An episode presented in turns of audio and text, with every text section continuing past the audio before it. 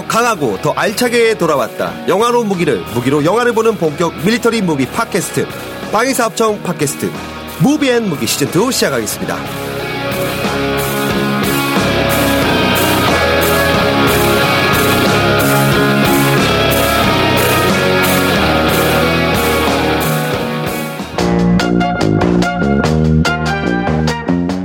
안녕하세요. 돌아온 무비앤 무기 시즌2 6회 문을 열겠습니다. 안녕하세요. 저는 진행을 맡은 개그맨 황영진입니다. 네, 저는 한길입니다. 네, 우리 퀴즈왕 우리 한 작가님. 네. 네. 500만 원 어디다 쓰셨습니까? 아, 네, 뭐 그냥 뭐 선물도 좀 사고 영화도 보고. 네. 네.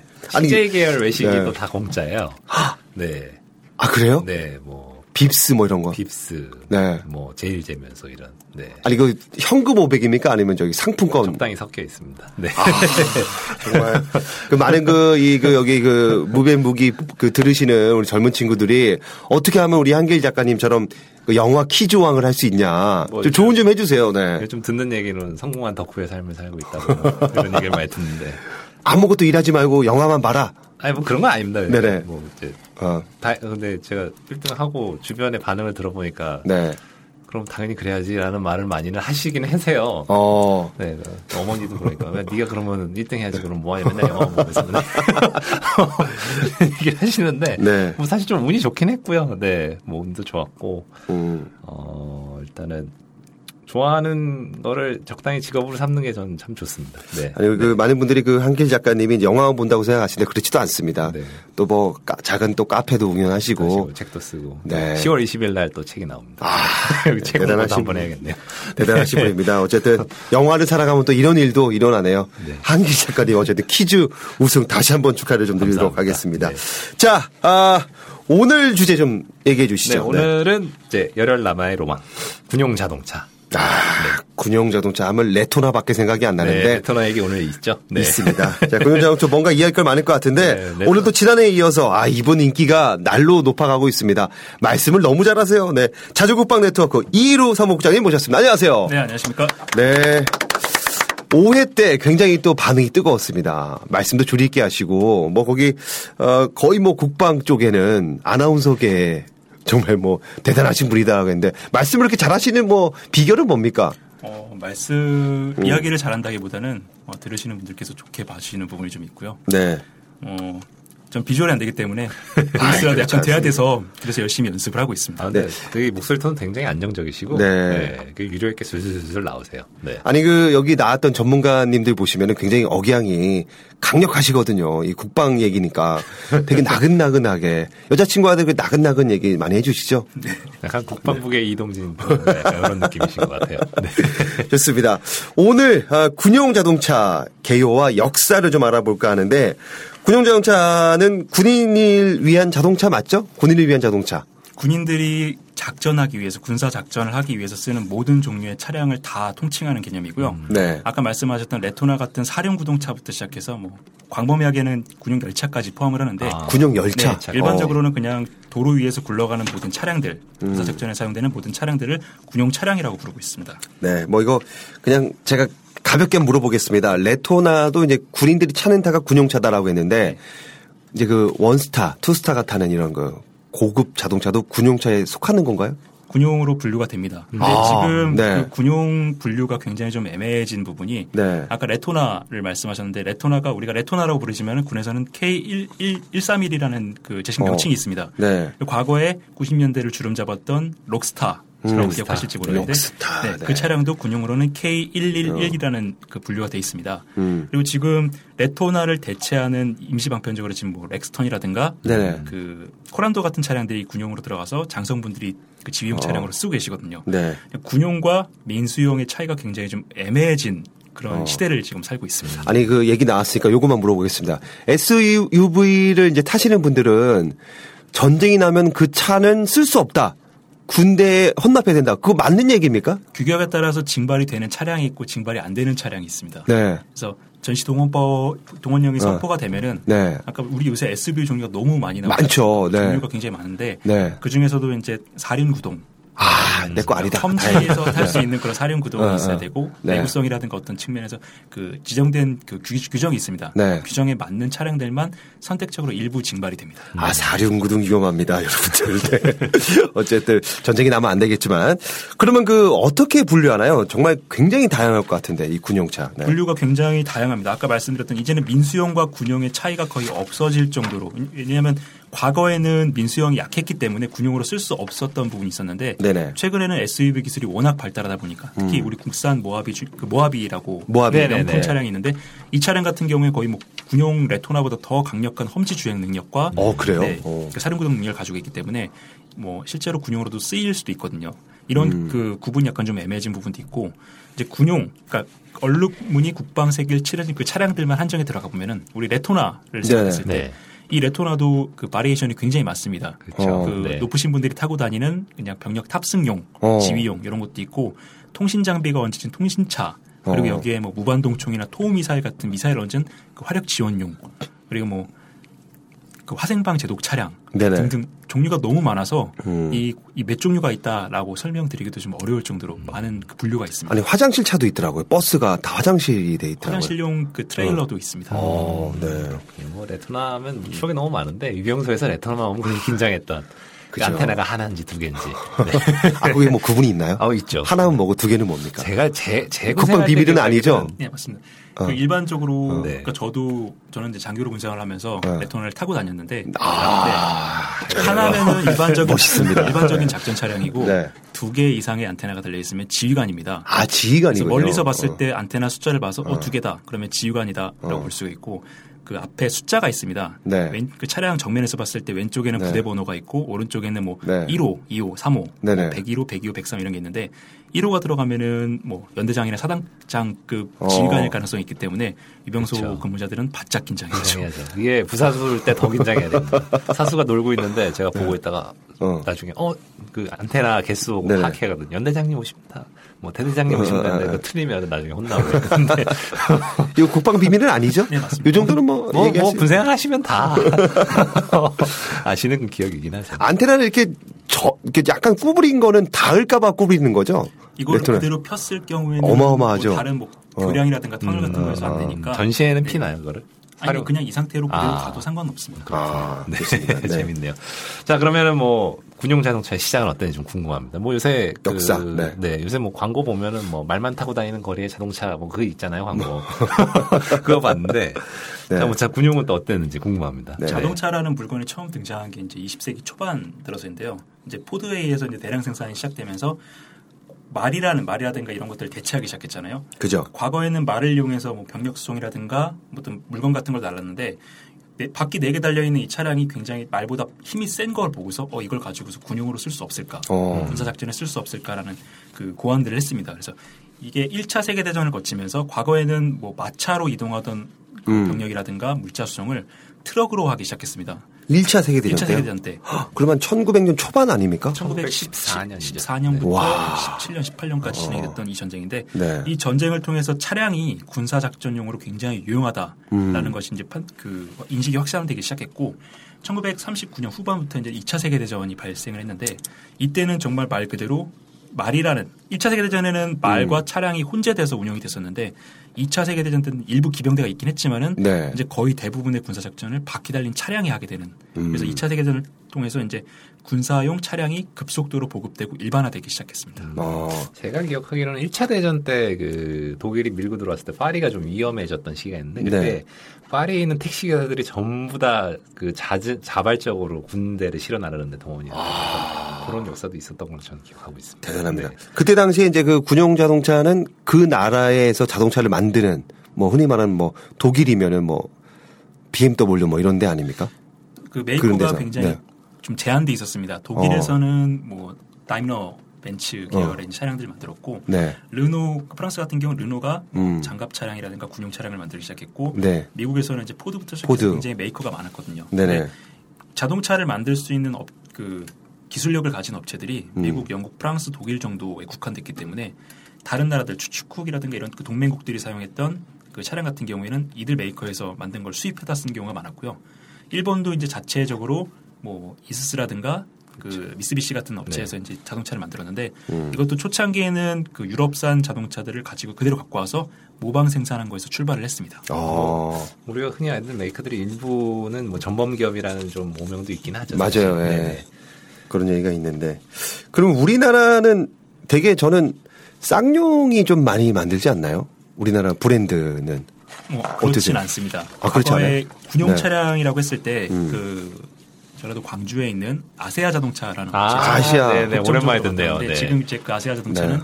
기아 자동차가 네. 이제 인수를 그죠, 해서 그죠. 기아 자동차 이름을 달고 나오고 있는데요. 네. 우리나라는 처음에는 이 해방 직후에는 미국이 음. 줬던 그 찝차라고. 하죠. 음. 그 M48 윌리스란 지프가 있는데 그걸 이용해가지고 이제 그 하다가 1960년대부터 월남전에 참전하면서부터 미군으로부터 대량의 군용 트럭을 공여를 받았습니다. 어. 근데 우리가 그 당시 60년대 70년대는 하면 된다 라는 음. 그 정신이 강했기 때문에 우리가 이걸 한번 만들어 보자라고 해서 맞아요. 60년대 후반부터 70년대까지 이제 공업 기반을 만들고 본격적으로 트럭이라든가 찝차를 우리가 독자적으로 생산을 하기 시작했습니다. 음.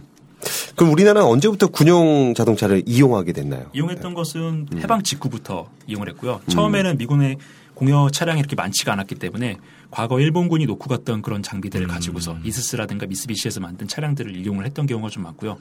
6.25 전쟁을 거치면서 미군으로부터 대량의 군용 차량을 그 공유를 받기 시작했고 음. 이거를 운용을 하다가 이때까지만 해도 차량이 이렇게 많지는 않았습니다. 근데 음. 월남전 파병 대가로 인해서 이제 그 각종 찝차라든가 트럭 종류가 굉장히 많이 들어오기 시작했거든요. 음. 이거를 이제 계기로 해가지고 요거를 우리가 이제 역설계도 해보고 해서 1970년대부터 본격적으로 우리가 독자적인 군용 차량 생산에 들어가서 현재 이르고 있습니다.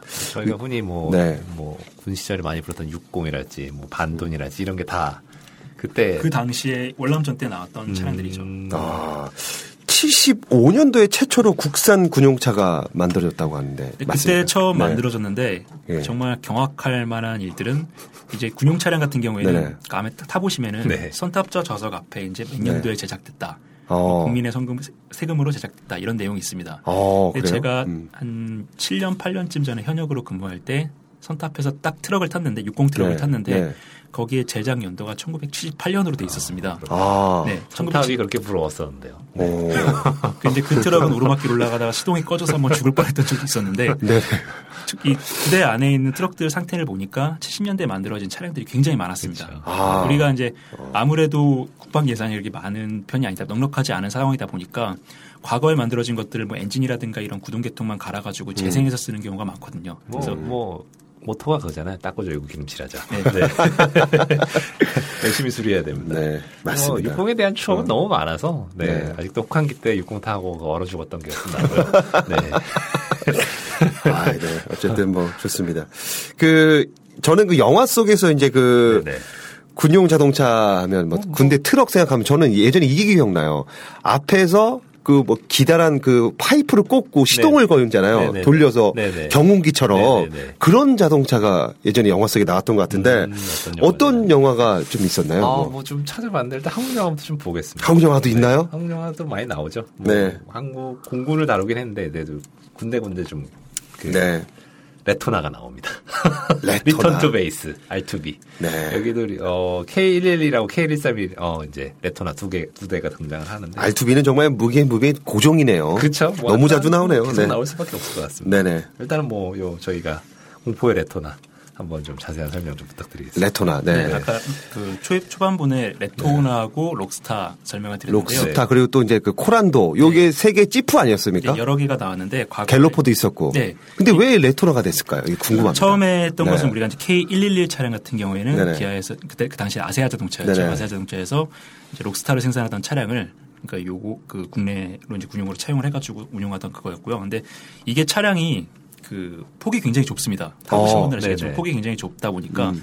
회전을 할 때 급격하게 커브를 딱 꺾었을 때 차량이 전복되는 사고가 꽤 많았어요. 음. 근데 아. 가뜩이나 이렇게 무게 중심이 높은 차에다가 군용 차량은 아까 말씀드렸던 것처럼 파생력이 굉장히 많잖아요. 그죠, 그죠. 네. 무전기도 얹고 위에 뭐 음. 대전차 미사일도 얹고 토우 미사일이라든가 어, 뭐 어. 무방등 좀 얹다 보니까 무게 중심이 높아지니까 틀다 보면 수시로 이렇게 넘어지는 음. 사태가 네네. 발생을 한 거예요.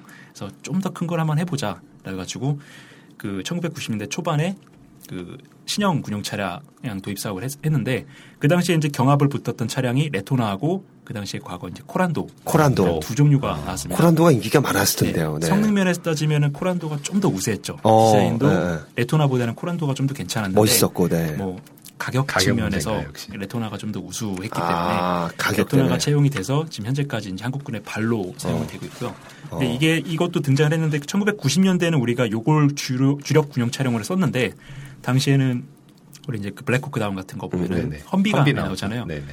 해외 각국은 이제 좀 더 큰 넓은 큰 차량인 험비 같은 차량을 이용하는데 네. 우리만 시대에 떨어지게 이런 걸 쓰고 있다라는 지적이 나서 뭐 이따가 나- 말씀을 드리겠지만은 이제 K151이라고 그 신형 전술 차량이 나왔습니다. 험비보다 압도적으로 우수한 차량인데 이런 것으로 지금 대체가 진행이 되고 있는 상황입니다. 허머 허머죠 미국에서는 허, 허머. 험비라고 부릅니다. 험비라고 불러요? 험비라고 부르고 네. 민수용 차량을 민수용이 허머라고 허머죠. 부릅니다. 아 그거 정말 멋있던데요. 멋있죠. 그런 건 들어오기 어렵겠죠 군용차로. 나는 기름을 먹 기름 먹는 하마기 때문에 네, 답이 없을 겁니다. 험비 차량이 네. 그 일단은 스케일 크기를 봤을 땐 정말 압도적이고 외관은 정말 멋있는데 네. 승차감이 그렇게 좋지는 않습니다. 레토나는 뭐 좋았나요? 레토나보다 험비가 더 안 좋습니다. 아, 그래요? 오래 앉아 있다 보면은 허리가 네. 아픈 그 정도인데 거기다가 연비도 굉장히 좋지 않고요. 네. 어 좋습니다. 네. 뭐또 레토나 좀 찾아봤는데 국내에 나왔던 첫 번째 용의자에도 좀 나, 나오고요. 용의자. 네. 네. 네. 뭐그 정도일 것 같고 한국 영화 중에 또 뭐가 있을까 찾아봤는데 이제 2013년에 개봉했던 재난 영화 감기. 감기. 감기에 여기 좀 뭐 꽤 많이 나옵니다. 뭐 네, 맞아요. K311, K511 뭐 이런 게 좀 나오고 뭐 음. 그다음에 뭐 군용 그 의료 차량도 나오고요. 영화 속에서 음. 좀 재난 영화다 보니까 군대가 투입이 되고 이런 장면들에서 좀 다양한 그 군용 차량들이 좀 많이 등장합니다. 음. 뭐 요- 제가 말씀드렸던 요런 그 차량들에 대한 정보 또 좀 말씀해 주시면 네, 감사하겠습니다. 아까 말씀을 네. 드렸고요. 이제는 K311 그리고 K511 두 개를 봐야 되는데 K311을 우리가 일부러 그 부대에서는 4호돈이라고 사오돈. 부르죠. 사오돈. 사오돈. 네. 네, 그죠. 1.25톤이라고 해가지고 들어봤습니다. 네. 부르는데 이거는 진짜 레토나보다 그 활용도가 더 넓습니다. 어. 그 레토나 같은 경우에는 그냥 병력 수송이라든가 이런 거 이외에는 할 수가 없는데 차체가 약간 좀 더 험비 정도 크기가 되기 때문에 네. 여기다 뭐 통신 장비를 얹을 수도 있고 음, 음. 뭐 지휘소 차량 그다음에 뭐 박스카 네네. 뭐 굉장히 다양한 용도로 활용이 되고 있는 한국군의 발이고요. 음. 그리고 이제 이라크 전쟁 같은 경우에는 여기다가 그 방탄판을 얹어서 음. 그 험비 비슷하게 사용했던 적이 있습니다. 우리가 레토나는 차량이 너무 작다 보니까 여기다 방탄판을 쓸 수가 없으니까 음. 요 K311에다가 방탄판을 얹었는데 그 현역 그 당시에 사용했던 사람들이 이걸 거북선이라고 불렀습니다. 아. 거북선 모양처럼 방탄판을 했다고 해가지고 이렇게 네. 사용을 하고 있고요. K511은 우리가 두돈반 내지 음, 60이라고 부르는데 네. 두돈반이라는 게 2.5톤 트럭이다. 어. 두돈반이라고 부르고 60이라는 거는 이제 이 처음에 이 K511이 그 미군의 M608 계열에서 음. 시작됐는데 앞에 M60, M60 하다 보니까 M자 떼어지고 8자 떼어지고 해서 60 트럭이라는 이름으로 된 겁니다. 이것도 아까 한 작가님께서 뭐 군대 시절 말씀하시면서 네네네. 이야기를 했는데 굉장히 많은 용도로 쓰입니다. 뭐 음. 화포를 견인할 때도 쓰고 병력 탑승 용도로 쓰고 물자 수송 용도로 쓰는데 우리 이제 그 전방 지역 가다 보면은 이제 그 군인들이 이제 이열로 해가지고 쫙 앉아서 가는 그 트럭들 트럭. 있잖아요. 네. 네. 거의 대부분의 트럭이 60 트럭입니다. 아, 60 트럭. 그거는 어느 회사 제품인가요? 뭐 지금도 아세아 어. 자동차에서 만들었고요. 아. 과거에는 이 M608이라는 거를 미국에서 네네. 구매를 받아서 쓰고 있다가 네. 이걸 이제 국산화한 게 K511. 어. 그러니까 육- 우리가 일반적으로 60이나 두돈 반이라고 부르는 네. 그 트럭입니다. 그럼 지금 아시아, 아세아가 없기 때문에 기아 자동차에서. 트럭을 네. 그거는 그냥 군대용으로만 계속 군용으로만 만들고 있고 한국 군용으로 네. 납품이 되고 있고 해외에도 네. 수출이 되고 있습니다. 아. 근데 그 트럭 뒤에 그 안전벨트가 없어서 좀 위험하지 않았나요? 군인들이? 이게 처음에는 어. 병, 그 막 튕겨 나가고 막 네. 덜컹거리고 막. 과거에는 네. 그냥 병력 자체가 소모품으로 인식되던 시절에 그렇죠. 나왔던 네, 차량이기 네, 때문에 네. 그리고 또 이게 병력만 탑승시키려고 만든 게 아니라 물자 수송용으로 만들었던 네. 측면이 있어서 안전벨트 같은 거 기대하기 어렵죠. 본인이 잘 잡고 있어야죠. 지금도 없나요? 지금도 없죠. 지금도 없죠. 그냥 그 당시에 네. 뭐 이렇게 전체적인 사상을 반영한 그런 기계라고 보시면 될 것 같습니다. 바닥이라도 좀 어디 쇼파를 좀 어, 쇼파도 없죠. 지금도 아직도 나무 그냥 이렇게. 나무 위에 나무죠. 앉아야 됩니다. 네. 아 불편한 게 좀 있지만 좀 짬 안 되면 거기에 바닥에 앉아야 됩니다. 맞습니다. 네. 네. 저는 군용 자동차 하면 떠오르는 영화가 바로 Fury거든요. 네, Fury 뭐 네. 탱크가 메인인 작품이긴 한데 영화에서 네. 자세히 보시면 이제 몇몇 괜찮은 무용장수들이 등장하는데 어 일단은 M3 half-track 요게 나오고요. 음. M3 half-track은 뭐 사실 2차 대전에서 미군이 승리하는데 아주 중요한 역할을 했다라고 하는 좀 숨겨진 무기 중 하나인데 어떤 무기인지 한번. 네. 우리가 지금 그 K200 장갑차라고 네네. 하죠. 그 전에는 M113 장갑차라고 했는데 APC라고 해서 이제 병력 수송용 장갑차의 시초가 바로 이 하프트랙입니다. 어. 과거에는 2차 세계대전 때는 그 유럽 전장이 워낙에 광활했고 음. 보병이 걸어서 갈 수가 있는 그런 전장이 아니었기 때문에 주로 전차와 같이 호흡을 맞춰서 그 보병들이 빠르게 이동할 수 있는 그런 차량이 필요했습니다. 그 차량으로 등장한 게 하프트랙인데요. 하프트랙은 말 그대로 하프라는 말처럼 앞부분은 트럭 바퀴고 뒤에는 음. 궤도가 들어가 있습니다. 그리고 일정 부분 방탄 처리가 돼 있고요. 그래서 이러다 보니까 전장에서 그 적의 기관 총탄이 빗발치는 상황에서 병력을 안전하게 음. 작전 지역까지 이송할 수 있는 그런 차량으로 등장을 해서 그 미군이 당시에 뭐 수만 대를 양상을 해가지고 미군도 네네. 썼고 뭐 심지어 소련군도 공연을 해서 소련군도 썼고요. 우리도 6.25 전쟁 초창기 때 이 차량을 이용해가지고 일부 부대가 편성이 돼서 작전에 나서기도 했었습니다. 뭐 2차 대전 영화에서는 단골로 등장하고요. 네. 뭐 독일 같은 경우는 하노마크를 운영을 했었고요. 음. 네. 그래서 아마 딱 보시면 어 저거다라고 아마 사진 보시면 아실 거예요. 어떤 차량인지. 아마 어. 영화 속에서 워낙에 많이 나왔기 때문에 네. 뭐 흔히들 우리가 2차 대전을 뭐 승리하게 된 무기가 뭐 대표적인 게뭐 뭐, 셔- 뭐 자, 뭐냐 뭐가 있을까요? 뭐 대표적인 뭐 P51 뭐 무스탕 전투기 이런 게 있는데 네. 병력을 수송하는 데 썼던 뭐 배랄지 이렇게 랜드리스로 마구 찍어낼 수 있었던 음. 그런 그 말 그대로 물량발이죠. 음. 물량발을 제대로 할 수 있었던 무기들이 어떻게 보면 진짜 숨겨진 승리에 공헌한 무기라고 볼 수 있는데 아. M3 하프트랙은 딱 그런 케이스라고 볼 수 있습니다. 대단합니다. 네. 아니 그 저는 이제 뭐 일부 마무리하는 시간으로서 이제 예전에는 이제 그 지형이 약간 그래서 찝차가 이제 유형하게 썼잖아요. 근데 지금은 거의 도로가 이제 뭐 대변화되고 있는데 좀 약간 스포츠카를 군용으로 만든다든가 빨리 가야 되니까. 스포츠카가 우리나라 네. 지형에 맞지 않는 이유는 네. 뭐 뭐라고 생각하세요? 도로가 많잖아요, 이제는. 도로가 아무리 많아도 방지턱이 있기 때문에 아. 안 맞고요. 우리나라가 지금 도로는 네. 세계적으로 굉장히 많이 발달이 네. 돼 있는 상황이긴 한데 네. 우리가 한국 지역에서만 작전하는 게 아니라 유사시에 이제 북한으로 올라가야 되잖아요. 어. 북한은 도로 상황이 좋지가 않은 편이고요. 네. 도로에서 움직이면은 아 얘네가 어느 도로를 움직이겠다라고 알기 때문에 거의 대부분은 야지로 움직이는 경우가 많습니다. 아, 지금 그 야지에서는 우리도 우리나라 국토 70% 이상이 산악 지역이기 때문에 네네. 이런 오프로드 능력은 굉장히 중요합니다. 그래서 군용 차량으로서 별도로 개발이 되고 있는 거고요. 그리고 뭐 이따 2부에서도 말씀드리겠지만 최근에 뭐 이라크나 이런 쪽에서 시가전이 많잖아요. 네네. 군인들이 일반 승용차를 타고 이동합니다. 왜냐하면은 이제 네. 눈에 띄지 않아야 되기 때문에. 아, 이제는 위장을 네, 네. 그렇게 하는군요. 네, 네, 네. 뭐 영화 Green Zone이나 네. American Sniper에도 잘 나와 있는데 네. 일반 승용차를 타고 이제 테러리스트를 추격하는 장면이랄지 그런 장면들도 나옵니다. 왜냐하면 군용차를 뛰면 바로 눈에 띄잖아요. 아. 그죠. 네, 네. 이제 약간 좀 그럴 수도 있겠네요. 그 이제 그 군용 보면 거의 이제 그 도색을 하잖아요. 네. 그 색깔로. 이제는 조금 좀 바꿔야 되지 않을까요? 위장을 하려면 너무 튀지 않을까요? 그 색깔이. 근데 지금 우리나라 같은 경우는 야지에 있기 때문에 네. 그 전장의 전장 환경에 따라서 위장 도색이 바뀌긴 하는데요. 음. 최근에 주한미군에 들어와 있는 차량들 일부를 보면 사막색 네. 위장이 돼 있는 경우가 있습니다. 네네. 이라크에서 작전을 했다가 들어오는 차량들이 있고 네네. 그다음에 미국 본토에서 온 거는 우드랜드 패턴 해가지고 뭐 그 국방색 같은 거, 그다음에 음. 갈색 섞여 있는 이런 차량들이 있는데 그 우리가 일반적으로 알고 있는 하얀색이라든가 검은색이라든가 이런 걸. 했을 경우에는 그냥 뭐 보기에는 괜찮을지 모르겠지만은 음.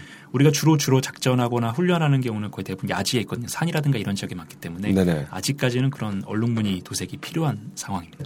어, 좋습니다.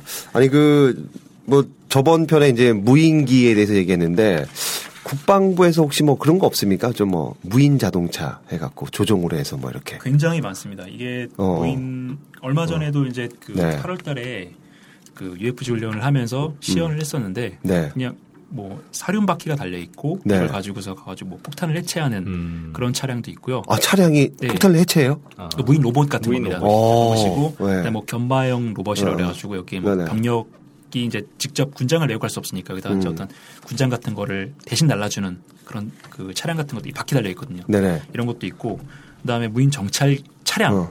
그다음에 무인 그 운송 차량 이런 어. 것들도 다양하게 개발이 되고 있습니다. 아 군용 차량이 대단해지네요. 폭탄의 시는 EOD 로봇이라고 해서 네. 영화 호트로코에도 나옵니다. 네. 어, 대단합니다. 이 군용 차량이 점점 발전하는 것 같습니다. 자, 어느덧 1부를 마쳐야 할 때가 왔는데 1부에서는 그 한국 영화에 등장하는 군용 자동차 그리고 제 2차 세계대전 배경으로 하는 영화에 자주 등장하는 M3 이야기를 해봤는데 2부에서는 어떤 얘기를 다룰 예정이시죠? 이부에는 네. 좀 현대전에 등장하는 그 음. 차량들을 좀 다뤄볼까 하면 뭐 가장 대표적인 험비도 있고 험비. 네. 그다음에 좀 이제 가상 가상에 나오는 좀 음. 그런 베트카 같은 군용 차량들 좀 보고 다양한 장비들도 한번 좀 살펴보도록 하겠습니다. 네, 저희는 2부로 찾아뵙도록 하겠습니다.